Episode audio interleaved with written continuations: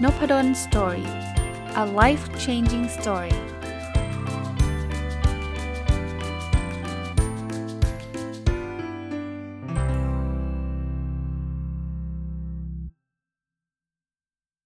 สวัสดีครับ ยินดีต้อนรับเข้าสู่นพดลสตอรี่พอดแคสต์นะครับ วันนี้เอาหนังสือที่ชื่อว่า Branding the Nation สร้างแบรนด์แทนประเทศ เขียนโดยคุณลงทุนแมนนะครับ เอามารีวิวให้ฟังนะครับ ก็หนังสือเล่มนี้ต้องขอบคุณทางทีมของลงทุนแมนนะครับ คุณทีน่าเนี่ย จริงๆ เป็นศิษย์เก่าที่โครงการ BBA ของธรรมศาสตร์นะครับ รู้จักกันมานานพอสมควรแล้ว วันก่อน inbox มาบอกว่าอยากส่งหนังสือเล่มนี้ให้อาจารย์ได้อ่านนะครับ ก็ได้รับแล้วแล้วก็ได้อ่านจบมาสักพักหนึ่งนะครับ ก็ไม่นานมากนะครับ ก็คิดว่าเป็นหนังสือจริง ๆ ผมเป็นแฟนคลับเพจลงทุนแมนมานานแล้วนะ แล้วก็ติดตามหนังสือของลงทุนแมนผมมีเป็นซีรีส์มาเลยนะครับ เป็น 10 กว่าเล่มเลยนะครับ ก็ติดตามอ่านมาตลอดนะ เพราะว่า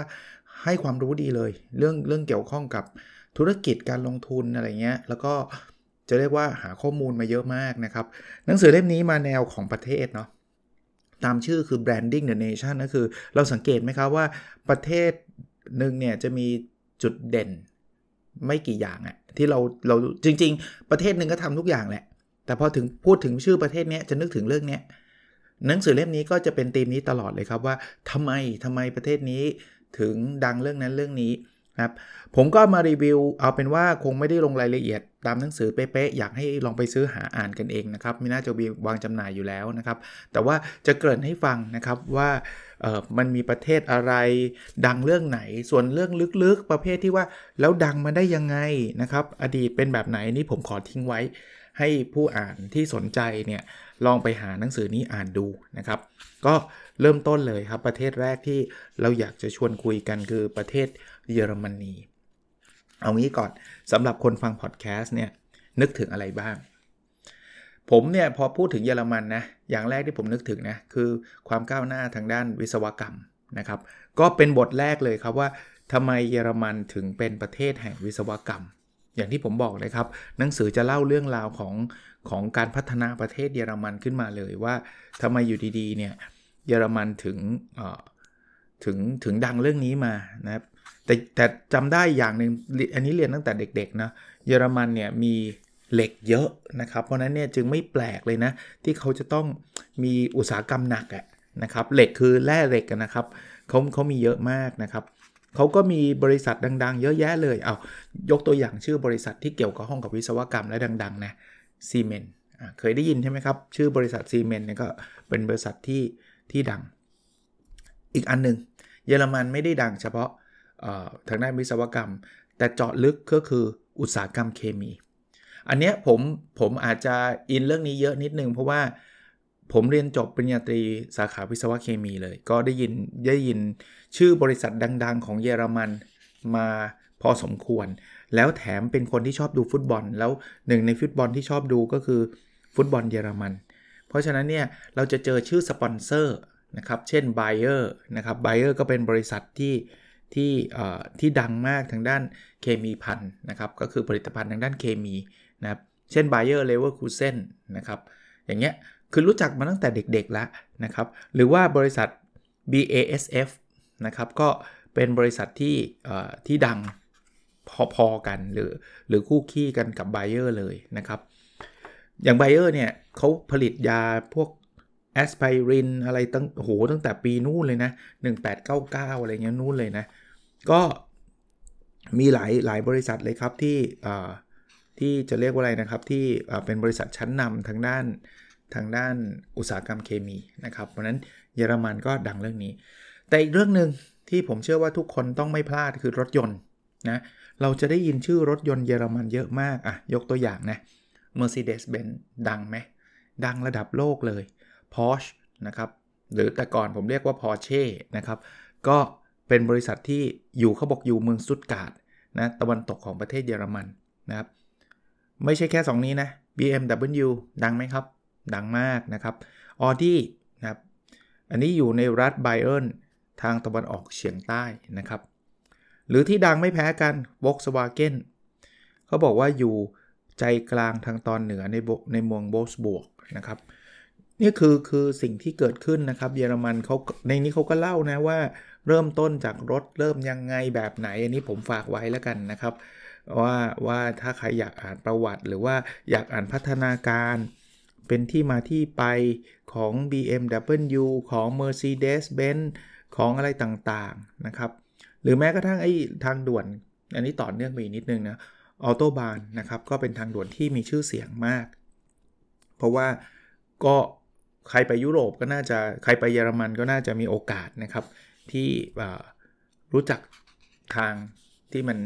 คนขับก็แบบชอบขับกันนะครับ ก็ก็ก็ดังมากนะครับอะคราวนี้นอกจากเยอรมันแล้วเรามาอีกประเทศหนึ่งแล้วกัน เดี๋ยวจะ นานจนเกินไปนะครับ เรามาที่ประเทศฝรั่งเศส ฝรั่งเศสนึกถึงอะไรกันครับอ่าอย่างแรกคือแบรนด์หรูใช่ไหมแบรนด์หรูฝรั่งเศสนี่มีเพียบ แล้วก็จะเรียกว่าเป็นนิยามเลยก็ได้นะเมืองแห่งแฟชั่น เมืองแห่งแบรนด์อะไรเงี้ยในหนังสือเขาก็เล่านะครับ แบรนด์อะไรมากนะ ผมว่าถ้าคุณผู้หญิงฟังอยู่คงตอบกันแบบได้เยอะกว่าที่ผมพูดด้วยซ้ำนะครับLouis Vuitton นะเขาก็เล่าให้ฟังว่า Louis Vuitton เกิดยังไง a i r m e s นะครับไปอ่านดูนะครับ ใครเป็นชอบแบรนด์พวกนี้นะ เกิดขึ้นยังไงนะครับ มีหลายแบรนด์เลยที่เกิดขึ้นจากฝรั่งเศส แล้วก็เป็นพวกวงการแฟชั่นต่างๆ ที่เกิดขึ้น เขาก็เล่าไล่เรียงมาเลยครับว่าตั้งแต่ยุคไหนเกิดอะไรเป็นยังไงนะครับชาแนลก็ใช่นะนะครับ ก็ก็เล่าประวัติให้ฟังเป็นทีละทศวรรษเลยนะครับ ทีละทศวรรษเลย นอกจากแบรนด์แล้วมีอะไรอีกครับฝรั่งเศส เชฟทำอาหารนะฮะ เวลาเราพูดถึงอาหารเนี่ยก็พูดถึงฝรั่งเศสเนี่ยเราก็คิดถึงเรื่องเชฟที่เขาทำอาหารเก่งๆนะครับเขาก็เล่าอีกเหมือนกันตามคอนเซปต์เดิมนะครับ ก็ว่าเชฟเริ่มต้นยังไงแบบไหนนะครับ แล้วทำอะไรให้มันเกิดการพัฒนาเกิดขึ้นนะครับ รวมทั้งมิชลินนะเคยได้ยินใช่ไหมมิชลินสตาร์นะครับเขาก็จะมาแบ่งหมวดหมู่ว่า หนึ่งดาวคือดีมาก 2 ดาวคือร้านอาหารชั้นยอด แล้วก็ 3 ดาวคือชั้นเลิศคือแบบสุดๆนะครับ ซึ่งตอนนี้ก็กลายเป็นแบบเป็นมาตรฐานหรือจะเรียกว่าอะไรล่ะเอ่อเป็นที่ให้การยอมรับกันอะว่าโหถ้าร้านมิชลินเนี่ยคือสุดยอดนะก็อันนี้ก็ของฝรั่งเศสนะครับ มาถึงประเทศอังกฤษอังกฤษดังเรื่องอะไรถ้าส่วนตัวผมอาจจะพูดถึงฟุตบอลแต่เดี๋ยวนี้ฟุตบอลมันดังไปทุกประเทศแล้วนะแต่ว่า ในหนังสือของคุณลงทุนแมนเนี่ยเขาพูดถึงเรื่องของผู้ตรวจสอบบัญชี รู้จัก Big 4ไหม Big 4คือบริษัท 4 บริษัทนี้นะ ก็คือ Deloitte PwC ย่อมาจาก Price Waterhouse Cooper Ernst Young แล้วอีกอันนึงคือ KPMG 3 ใน 4 ครับ เป็นบริษัทสัญชาติอังกฤษ คือ Deloitte PwC และ Ernst Young 3 ใน 4 เนี้ยคือ คืออยู่ที่อังกฤษนะครับ เป็นบริษัทสัญชาติอังกฤษก็ต้องยอมรับนะครับว่ากรุงลอนดอนเนี่ยก็เป็นศูนย์กลางการเงินที่สำคัญของโลกนะครับเขาก็เล่าประวัติให้ฟังว่าการเกิดขึ้นของผู้ตรวจสอบบัญชีเกิดขึ้นยังไงอะนอกจากผู้ตรวจสอบบัญชีแล้ว เมื่อกี้ที่ผมบอกถ้าถ้าให้ผมนึกเนี่ย ผมจะนึกถึงฟุตบอลก่อนในหนังสือเขาก็บอกนะว่าประเทศอังกฤษก็เป็นแบรนด์ของเขาก็คือพรีเมียร์ลีกนะครับ จะเรียกว่าสโมสรฟุตบอล รู้จักใครบ้างไงถ้าถามผมผมก็จะรู้จักแมนเชสเตอร์ยูไนเต็ดผมเป็นแฟนบอลแมนเชสเตอร์ยูไนเต็ดเออลิเวอร์พูลใช่ไหมอาร์เซนอลแมนเชสเตอร์ซิตี้เชลซีสเปอร์สฟุตบอลลีกเนี่ยมีมีมีประวัติยาวนานมาเป็นร้อยร้อยปีนะครับเขาก็เล่าเล่าถึงประวัติฟุตบอลลีกเลย แล้วก็พัฒนาการจนตอนนี้เนี่ยผมคิดว่ากลายเป็นอุตสาหกรรมที่ ใหญ่ที่สุดอุตสาหกรรมหนึ่งเลยนะ ที่ดึงดูดความสนใจของคนทั่วโลกนะครับ มาที่ประเทศถัดไปคือสวิตเซอร์แลนด์สวิตเซอร์แลนด์นึกถึงอะไรครับนาฬิกานะครับสวิตเซอร์แลนด์เนี่ยดังเรื่องนาฬิกา ซึ่งบางทีเราก็อาจจะงงนะว่าทำไมมันจะต้องมาดังเรื่องนานาฬิกา ซึ่งอย่างที่บอกธีมหนังสือเล่มนี้เขาก็จะเล่าเรื่องการเกิดขึ้นของนาฬิกา เรามารู้จักนาฬิกาดัง ๆ กันดีกว่า ซึ่งบางทีนะผมต้องขออภัยเลยนะ ชื่อบางชื่ออาจจะอ่านผิดด้วยซ้ำนะครับ แต่ปาเต้ฟิลิปเนี่ยก็ก็ดังมากใช่ไหมเราก็รู้จักกันมานานมาก เขาก็จะมีชื่อแบบโอ้โห ใครเป็นแฟนแฟนอะไรนะ นาฬิกาคงรู้จักนาฬิกาสวิตอะเพียบเลยนะครับที่ที่มีชื่อเสียงระดับโลกนะไม่ใช่แค่ระดับประเทศนะครับ นอกจากนาฬิกาแล้วเขาดังเรื่องยารักษาโรคนะครับ เป็นเป็นสิ่งที่อยู่ในปัจจัย 4 นะครับ แต่ว่าเมืองที่ดังนะ เป็นเมืองศูนย์กลางผลิตยาของสวิตเซอร์แลนด์ใครทราบบ้างครับเมืองอะไรบาเซลครับบาเซลเป็นเมืองที่เป็นศูนย์กลางในการผลิตยานะครับ ก็เต็มไปหมดเลยครับ ยาที่เกิดขึ้นจากประเทศสวิตเซอร์แลนด์นะครับ จากชื่อบริษัทดังๆ ก็เยอะแยะนะครับ Roche อ่านถูกป่ะไม่รู้นะ Roche นะครับหรือ Novartis นะครับ พวกนี้ก็ เป็นบริษัทยาชั้นนำระดับโลกเลยนะครับที่ผลิตยา ไม่อิตาลีบ้าง อิตาลีนึกถึงอะไรครับ อิตาลีนี่ต้องอันแรกเลยซูเปอร์คาร์นะครับไม่ใช่ไม่ใช่รถธรรมดานะครับ นึกถึงเฟอร์รารี่อ่านี่ของอิตาลีนะครับลัมโบกินีอ่าอันนี้ก็อิตาลีเขาก็เล่าเรื่องราวเลยนะว่าเฟอร์รารี่เกิดยังไงลัมโบกินีมายังไงอะไรเงี้ยอ่านแล้วสนุกนะอ่านแล้วเรารู้เลยว่าอ๋อ มันเคยมีต้นกำเนิด จะเรียกว่าอะไรนะ มาด้วยกันแล้วตอนหลังก็เกิดการแยกกันอะไรเงี้ยก็สนุกนะครับ นอกจากเรื่องซูเปอร์คาร์แล้วอีกเรื่องก็แฟชั่นกับดีไซน์ใช่ไหมอยู่ที่อิตาลีก็จะพูดถึงแบบแบรนด์หรูอีกเหมือนกันคล้ายๆฝรั่งเศสนะอันเนี้ยแต่ว่ามันเป็นแบบเสื้อผ้าซะส่วนใหญ่นะครับอาร์มานี่ใช่ไหมเจโอเจโอนาอาร์มานี่นะครับปราด้าใช่ไหมนะครับเวอร์ซาเช่อย่างเงี้ย รู้จักกันใช่ไหมครับ พวกนี้ก็จะเป็นแบรนด์ดังนะครับกุดกุชชี่อ่าอันนี้ก็ใช่นะครับฟรากาโมอย่างนี้นะครับพวกนี้พวกนี้ใช่ทั้งหมดเลยนะครับเมื่อกี้พูดไปหมดเกือบหมดแล้วนะ แบรนด์ที่ดังๆนะมาถึงเนเธอร์แลนด์บ้างอ่าเนเธอร์แลนด์จะคิดเยอะนิดนึง นึกถึงสัญลักษณ์เนเธอร์แลนด์นึกถึงอะไรครับ กังหันปะนะ เขาเป็นประเทศแห่งเกษตรกรรมล้ำสมัยครับ คือเขาไม่ใช่เกษตรทั่วไปนะ แต่เขาเป็นเกษตรที่ที่แบบไปไกลนะครับ พูดถึงถ้าใครไปเนเธอร์แลนด์สวนดอกไม้อย่างเงี้ยเขาก็จะดังมากนะครับโอ้โหเป็นแบบดึงดูดนักลงจะเรียกว่านักท่องเที่ยวทั่วโลกเลยก็ได้นะแล้วปลูกพืชเรือนกระจกอย่างเงี้ยฉายแสง LED ให้กับพืชพวกนี้เนี่ยเนเธอร์แลนด์ล้ำสมัยมาก เดนมาร์กเดนมาร์กนึกถึงอะไร ตอนแรกเนี่ยผมนึกถึงโคนมนะโคนม เพราะเรากินนมไทยเดนมาร์กซะเยอะนะแต่ว่าในหนังสือเขาพูดถึงงานดีไซน์ครับ จริง ๆ เดนมาร์กเนี่ยมีงานดีไซน์หลาย ๆ อันนะนะครับเฟอร์นิเจอร์ของ Fritz Hansen นะครับเครื่องเสียงสุดล้ำของ Bang Olufsen นนะครับแล้วก็เครื่องประดับอันนี้ดัง Pandora ที่เรารู้จักกันเยอะ ๆ คือ Lego ใช่ไหม Lego ไอของเล่นเด็ก Lego เนี่ยแหละ มันคืองานงานดีไซน์ที่ที่แบบจะเรียกว่าดังระดับโลกไปเลยก็ได้นะครับ อันนี้ก็มาจากเดนมาร์กนะ Pandora เนี่ย ถ้าใครเป็นคุณผู้หญิงก็อาจจะคุ้นเคยมากกว่าคุณผู้ชายนะครับ แต่ว่าผมนึกถึงโคนมจริง เพราะว่ากินนมเดนมาร์ก แต่ว่าอาจจะในในภาพของโลกอาจจะเป็นเรื่องเรื่องนี้ก็ได้นะครับ เรื่องการดีไซน์ นอร์เวย์คือถึงอะไรครับอาหารทะเลครับ นอร์เวย์เนี่ยเขาบอกว่า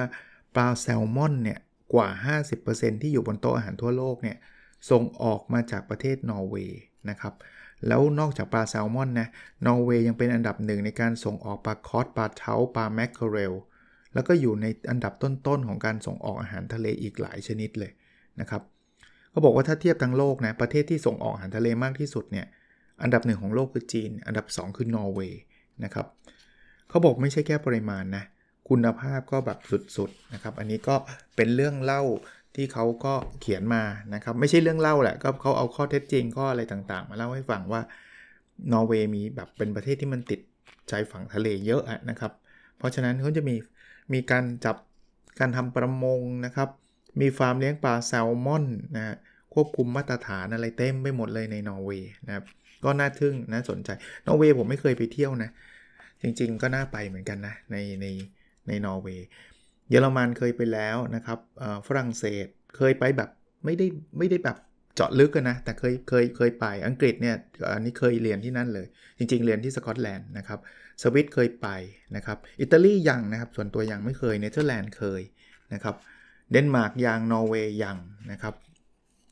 มาถึงอีกประเทศหนึ่งเบลเยียม เบลเยียมไม่เคยไปนะครับ เบลเยียมนึกถึงอะไรครับเบลเยียม ช็อกโกแลตนะครับ ถ้าไปถ้าไปเบลเยียมนี่ต้องซื้อช็อกโกแลตเลยนะครับ ก็เขาก็เล่าโหเขาย้อนมาตั้งศตวรรษที่ 15 อะไรเงี้ยนะครับว่าเขาเขาเริ่มทำนู่นนี่นั่นขึ้นมา สุดท้ายก็กลายเป็นช็อกโกแลตชั้นเลิศ ซึ่งเขาก็เล่าพัฒนาการของช็อกโกแลตนะครับ เอาอันที่ดังๆเนี่ย Godiva ใช่ไหมก็เกิดขึ้นตั้งแต่ปี 1929 นะครับ แล้วก็พัฒนามาเรื่อยๆ เลยนะ มีแล็บมีอะไรเต็มไปหมดเลย ประเทศแห่งช็อกโกแลตน่าสนใจนะครับ สวีเดน อันนี้ผมไม่เคยไปเขาบอกสวีเดนนึกถึงอะไร บอกผู้ประกอบการระดับโลก เอาลองดูนะ ผู้ประกอบการไงเฟอร์นิเจอร์นึกถึงอะไรครับอีเกียนะครับ มาจากสวีเดนนะครับแบรนด์นี่ H&M นะครับของสวีเดนนี่เพิ่งเพิ่งอ่านหนังสือเล่มนี้ถึงถึงรู้นะ บางคนก็คงรู้มาก่อนแล้วแหละแต่ว่าอ่านนี่มันเหมือนกับ ใครใครเรียนธุรกิจอะ่ะผมแนะนำให้อ่านเลยอะ่ะคือมันเป็นความรู้รอบตัวเลยรถยนต์นี่เป็นรถคันโปรดผมถึงแม้ว่าผมยังไม่เคยขับ ยี่ห้อนี้นะ คือ Volvo แต่แบบอยากขับนะหรือเทคโนโลยีต่างๆ พวก Spotify นี่ของสวีเดนนะเพิ่งทราบเหมือนกันตอนแรกคิดว่าของอเมริกาซะอีกครับเขาก็พูดถึงว่าทำไมเป็นมีมีผู้ประกอบการเยอะ เพราะว่าเขาก็มีองค์ความรู้ด้านวิทยาศาสตร์ดี ประเทศสวีเดน หรือแถบสแกนดิเนเวียนเนี่ย ก็มีความเท่าเทียมสูงเลยนะครับพอเท่าเทียมทุกคนมีโอกาสนะครับ ก็สามารถสร้างอะไรดี ๆ ได้ แล้วก็มีการวางแผนจากรัฐบาล รัฐบาลช่วยเหลือผู้ประกอบการนะครับ วางแผนได้ดี สเปนละครับสเปนส่วนตัวจะนึกถึงวอกทิงนะครับ แต่ว่าวอกทิงมันเป็นส่วนหนึ่งของอันนี้ที่ใหญ่กว่าคือการท่องเที่ยวครับ สเปนเนี่ยถ้าใครเป็นคนยุโรปเนี่ยยุโรปใต้เนี่ยจะเป็นที่ที่คนยุโรปชอบไปเที่ยวกันเพราะว่าอากาศมันจะดี เพราะ ถ้าตอนเหนือมันจะหนาวเขาก็ลงใต้กันอากาศมันก็จะอบอุ่น โดยที่จริงๆเขาก็ชอบมาเที่ยวประเทศทงประเทศไทยแต่มันไกลไงถ้าบินไปสเปนเนี่ยมันก็ใกล้เขาก็พูดถึงประเทศในพื้นที่ท่องเที่ยวในในสเปนนะครับเกาะมายอร์กาอย่างนี้นะครับ ก็เขาสเปนเขาก็วางแผนนะไม่ใช่ว่าอยู่ดีๆ ให้คนมาเที่ยวเฉยๆเขาก็ทำรถไฟความเร็วสูงทำการคมนาคมให้มันสะดวกรวดเร็วนะครับ ปลอดภัยอะไรเงี้ย อเมริกาโอ้อเมริกานี่มีหลายเรื่อง เรื่องเทคโนโลยีทางการแพทย์อเมริกาก็ดังนะครับ เอาเอาล่าสุดนะโควิดเนี่ยไอ้วัคซีน mRNA เงี้ยนะครับก็ถูกผลิตคิดค้นมาจากเป็นเขาเรียกว่าเป็นไบโอเทคโนโลยีก็จากอเมริกานะครับเขาก็เริ่มตั้งบริษัทอย่างเช่นไบโอเจนนะครับหลายคนคงรู้จักถ้าใครอยู่ในวงการนะอันนี้ก็ ทุกคนจะทราบอยู่แล้ว หรือแม้กระทั่งตอนนี้ที่ดัง ๆ ชื่อโมเดอร์นาอย่างนี้นะครับ ก็เป็นของอเมริกานะครับ ที่เขาคิดไอ้พวก mRNA ขึ้นมา แต่อันที่ผมคิดว่าผมพูดถึงอเมริกานึกถึงบ่อยกว่าคืออุตสาหกรรมไอทีป่ะซิลิคอนวัลเลย์อะไรอย่างนี้ไหมนะครับสตาร์ทอัพอ่าพวกนี้เขาก็เล่าให้ฟังว่ามันเกิดขึ้นมาจากมหาลัยสแตนฟอร์ดนั่นแหละนะครับ ซึ่งเป็นมหาลัยชั้นนำระดับโลกเนี่ยก็ดึงดูดให้กับ นักลงทุนดึงดูดบริษัทให้มาอยู่แถวแถวนั้น แล้วก็ตอนนั้นพอเขาใช้ซิลิคอนทำผลิตพวกชิปพวกอะไรเยอะเนี่ย ก็เลยมีชื่อว่าซิลิคอนวัลเลย์นะครับก็ก็เกิดขึ้นแบบนั้นแล้วนักนักจะเรียกว่าอะไรอะ นักธุรกิจดัง ๆ ก็เกิดขึ้นตอนนั้นใช่ไหมตั้งแต่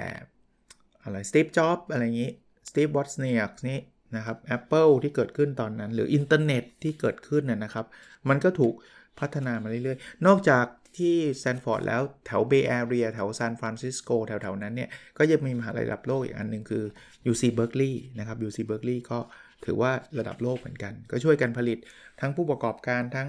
นักคิดทั้ง computer scientist อะไรเงี้ยหลายๆ คน ญี่ปุ่นนะ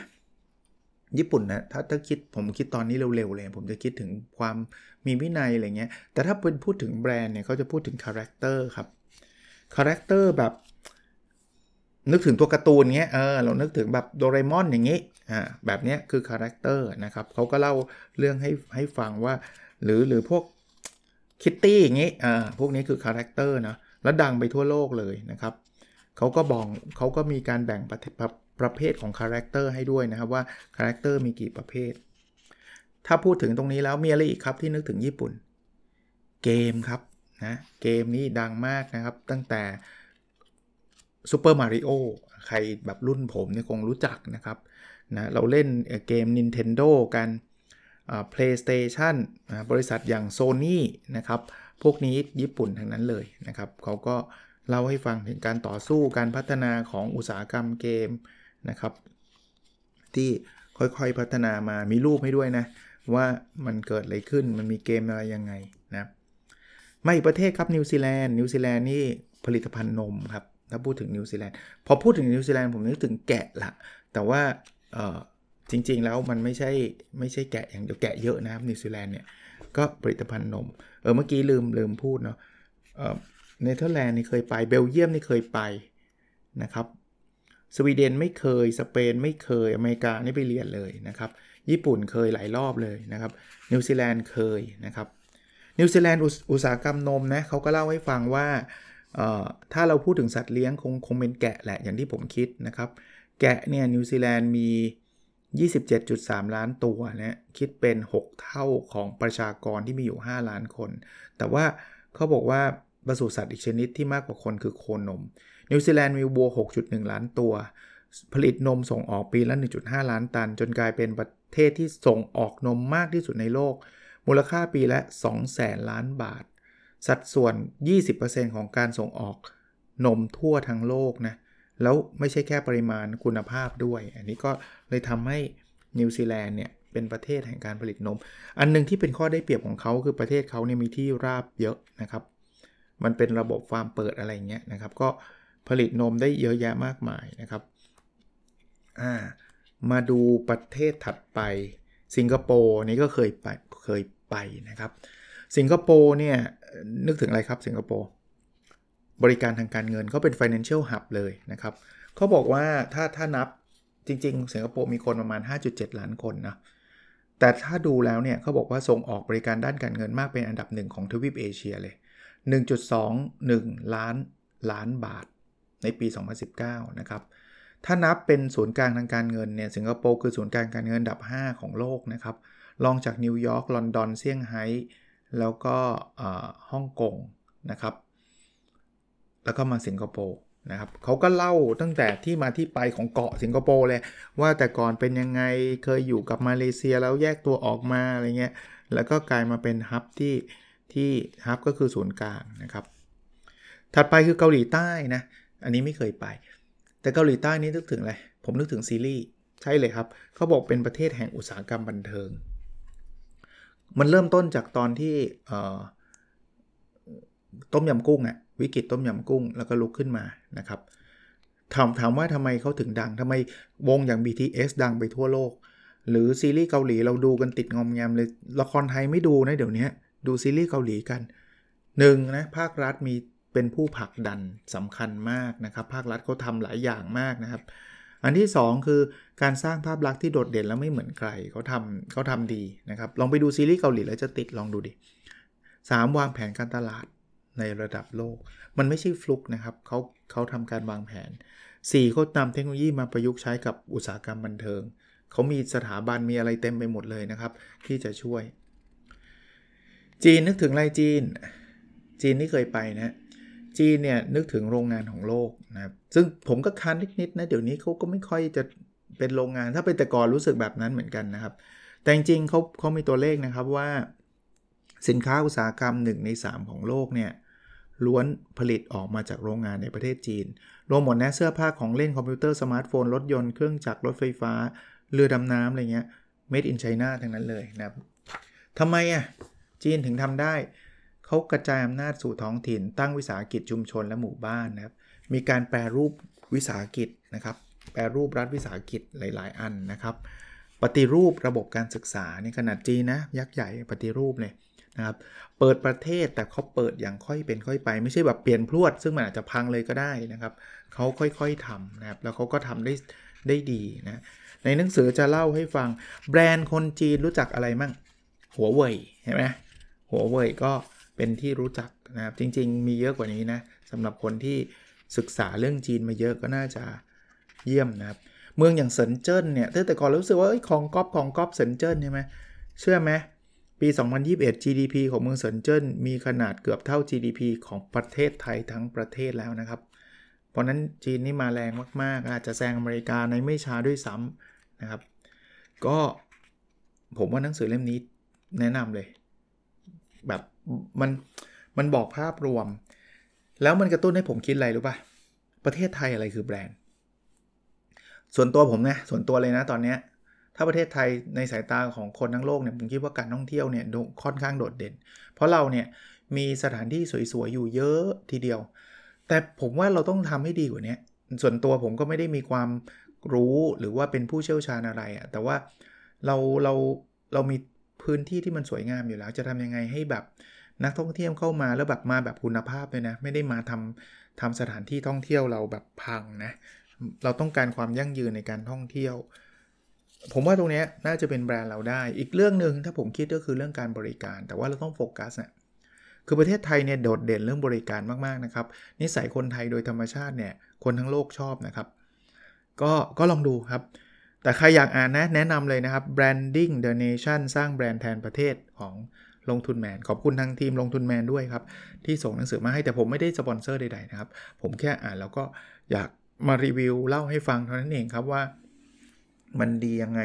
ชอบตรงไหนมันมีประโยชน์อะไรนะครับ ก็หลาย ๆสำนักพิมพ์ที่คุณอาส่งหนังสือมาก็ขอบคุณทุกสำนักพิมพ์ แต่ก็อย่างที่ผมบอกว่าไม่ได้เลือกที่รักมักที่ชังว่าเอ้ยทำไมอาจารย์ผมส่งแล้วอาจารย์ไม่รีวิวทำไมรีวิวเฉพาะสำนักพิมพ์นี้ผมรีวิวหมดแหละ ถ้าอะไรที่ผมชอบอ่าน ถ้าคือผมก็ไม่ได้ชอบอ่านหนังสือทุกเล่มนะครับ บางเล่มบางสำนักพิมพ์ส่งมาผมก็ไม่ได้อ่านต้องต้องต้องขออภัยด้วยเพราะว่าหนังสือมันเยอะมากนะผมก็คงต้องเลิกอ่านแต่ขอบคุณนะครับ ขอบคุณทุกทุกทุกคนเลยที่กุณาส่งมาให้นะครับ โอเคครับ แล้วเราพบกันในสดถัดไปนะครับ สวัสดีครับ